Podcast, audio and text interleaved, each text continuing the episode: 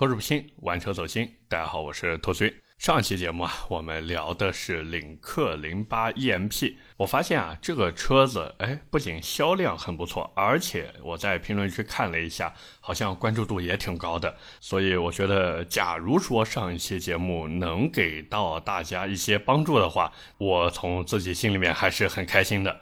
那么回到上一期的留言上来说啊，第一条留言来自糊涂他未来的爹。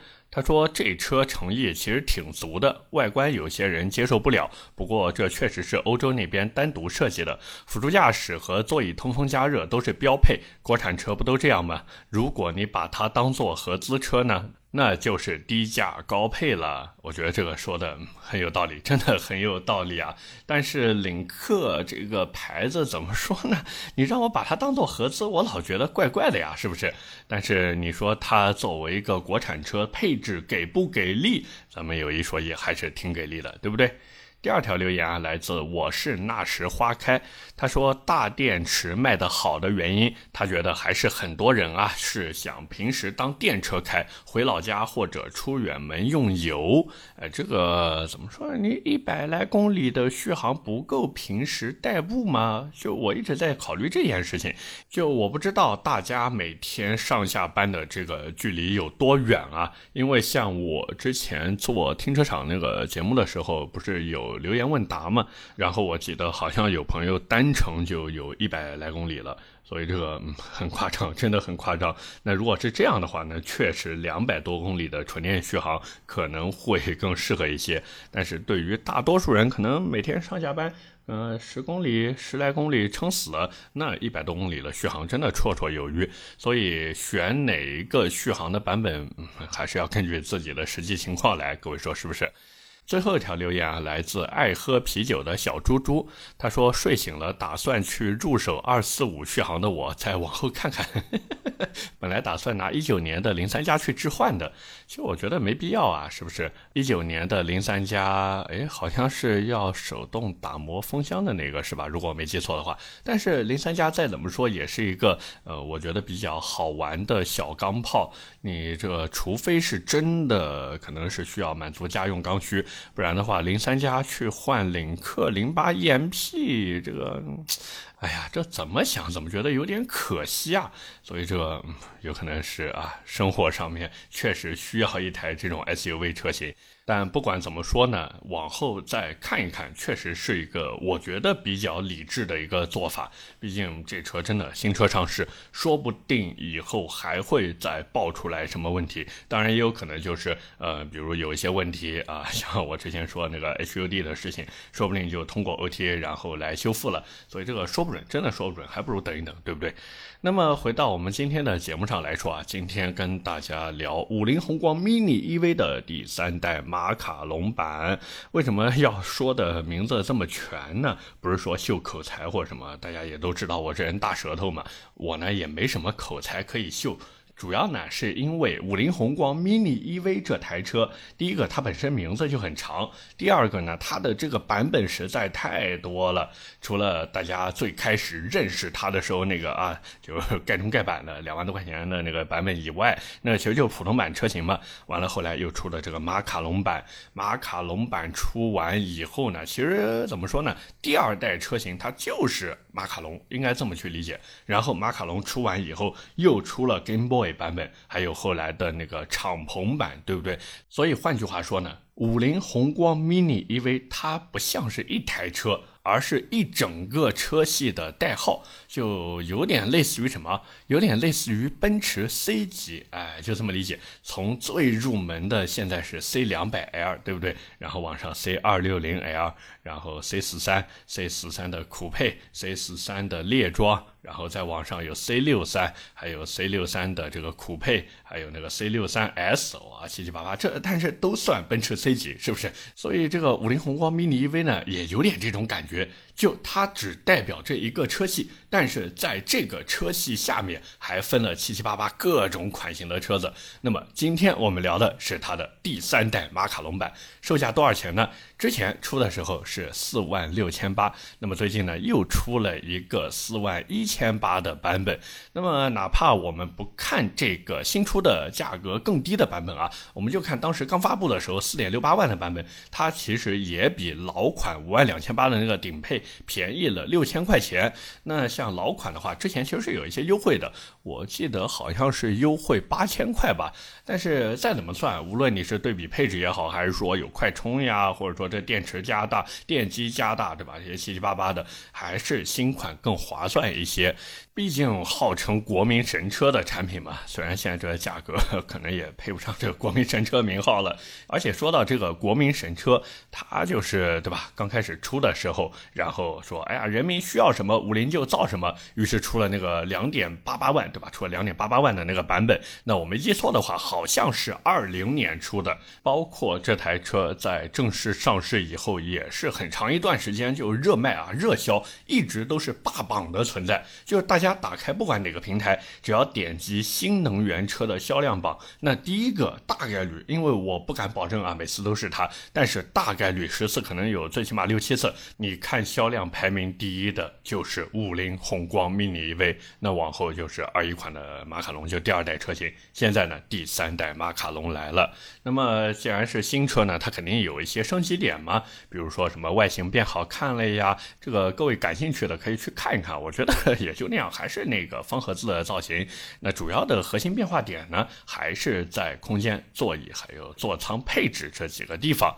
首先呢，就是它的空间啊，因为车长增加了一百四十四毫米，轴距呢增加了七十毫米。大家不要觉得说，哎呀，这个数据听着哇，一百四十四，其实其实就是十四点四厘米和七厘米。哎，这么一说，大家懂了吧？当然，对于这种小小车来说呢，提升真的不算小。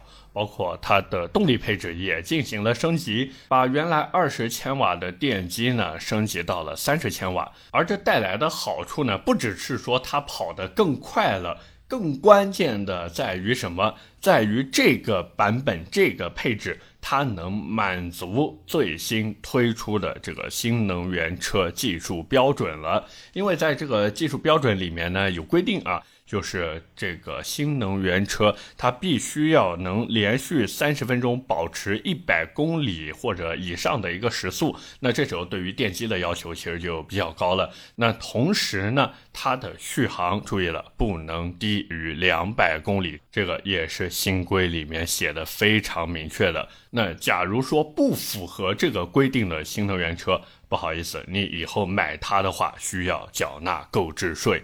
所以，对于消费者来说，最好的一点就是它还能继续免税。那当然还有就是你开的时候会觉得，嗯，动力更强了。当然，这个小车也没什么动力，对吧？三十千瓦的电机，说句不好听的，你这吃一盆黄豆喝二斤凉水，这崩出来的劲儿都比它大。但是对于买车的人来说呢，嗯，确实哈，花这个不太多的钱买到了更好的东西，包括续航的提升啊、空间的增大这些，对不对？那么再一个呢，其实是一个关键点啊，第二个升级点就是它。这个新款车型还增加了副驾安全气囊，哎，这个东西呢就是原来没有的，包括还有前后的 LED 大灯。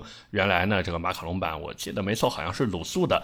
那同时呢还有多功能的方向盘，七英寸的液晶仪表，八英寸的中控屏。当然你对于它的这个科技体验就不要要求太高了啊，这个能用就行，对吧？能用就行。那同时还对座椅的舒适度进行了升级，这个呢其实也是提升舒适度的一个方法吧。毕竟这车的悬挂配置，对吧？这说句不好听的，和拉货的三轮车没什么区别。但是座椅变好了以后，你最起码坐进去的那一瞬间，哎，你不要启动，你就停在那边，你会觉得，嗯，哎，有一点这个小沙发的味道了，是不是？所以这个也挺好的。包括它的那个颜色，还有它的用料，我记得也进行了升级改变。那么最后呢，就是跟续航有关的东西了。刚才我不是说它电池加大了吗？对不对？那么新款的这个三代马卡龙，它的两百一十五公里续航的版本，电池包变成了十七点三度电。那哪怕我们说打个七八折，你就算一天来回三十公里啊，差不多也可以。基本上我们不说多吧，三四天充一次电是没问题了。包括它还免费送你一个三点五千瓦的慢充桩。其实这个东西以前有的 4S 店也会送，当然有的呢会问你。收钱啊，那么再一个呢，就是它的老款有一个痛点是什么呢？没有快充，对不对？但是新款给你标配了直流快充。那至于这个充电的功率有多少啊？能不能达到它的这个标定？这个再说哈，再说。但是这个有一个好处是什么呢？就是哪怕你家里面没有慢充桩，最起码你可以外面找一个快充站去充电了。而且这种出厂自带的呢，总会比你在这个 4S 店里面加装的要靠谱一些。我记得没错的话，好像之前 4S 店里面加装是要收你一千还是一千两百块钱，包括它的那个老的啊四 S 店给你装的快充口呢。质保是 4S 店给你的，就不是官方给你的，属于一个精品装潢的范畴。那如果说因为加了这个快充，车子出了什么问题，他会不会给你这个三店进行一个合理的质保？这个呢，4S 店反正卖车的时候，他跟你说是嗯没问题，肯定会的。但具体到这个真的落实，我没体验过。假如说有买了老款的这个车子的朋友，而且还在 4S 店加装了这。这个快充口的呢，也是可以来分享一下你的经验，好吧？所以总的来说呢，新款的三代马卡龙它确实有一定的提升。但是注意了，它还是没有脱离原来的一个小车范畴，所以我觉得它这个改变啊，就有点像什么呢？有点像一个准新二手房，因为它从二零年才上市嘛，所以我觉得形容它是一个准新二手房还是比较贴切的，或者说这个尺寸，嗯，准新的二手公寓，反正就是把这么一个房子拿过来重新做了一个精装，就像这个房子重装的时候，给你换了一套这个啊地暖锅炉。换了一点这个新的定制家具，这样呢就能有更好的卖相。但是价格嘛，反正现在大家也都知道，房市呢不景气，那车市呢又内卷严重，所以说他就给你打折促销一下，看起来比之前入手还要便宜一些。但是实际上是什么呢？是过去的起售价四万三千八，现在啊，如果不看那个新出的四万一千八的版本啊，它的这个起售价还是贵了三千。那你如果说看一下过去，嗯，这个四万三千八起售，再对比这个四万一千八的这个一百七十公里续航的马卡龙，那确实也是便宜了两千块钱。但是各位不要忘记了。这车最开始只卖两点八八万起，是不是？哪怕配置再低，但它确实是两点八八万起。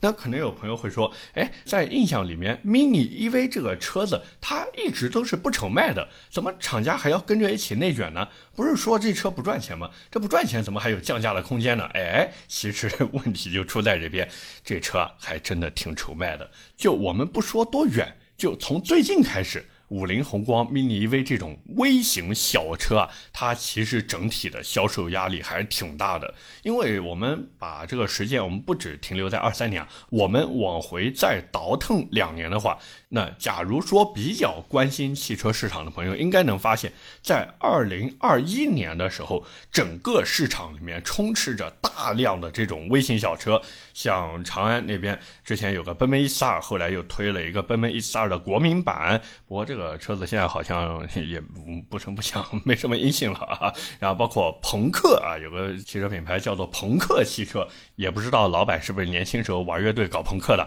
反正有一个这么叫朋克汽车的呢，推了一个车子叫朋克多多。完了呢，还有一个这个做老头乐的啊，雷丁汽车，它呢出了一个雷丁芒果。那同时还有奇瑞啊，这是大厂了，对吧？奇瑞推出了奇瑞 QQ 冰淇淋。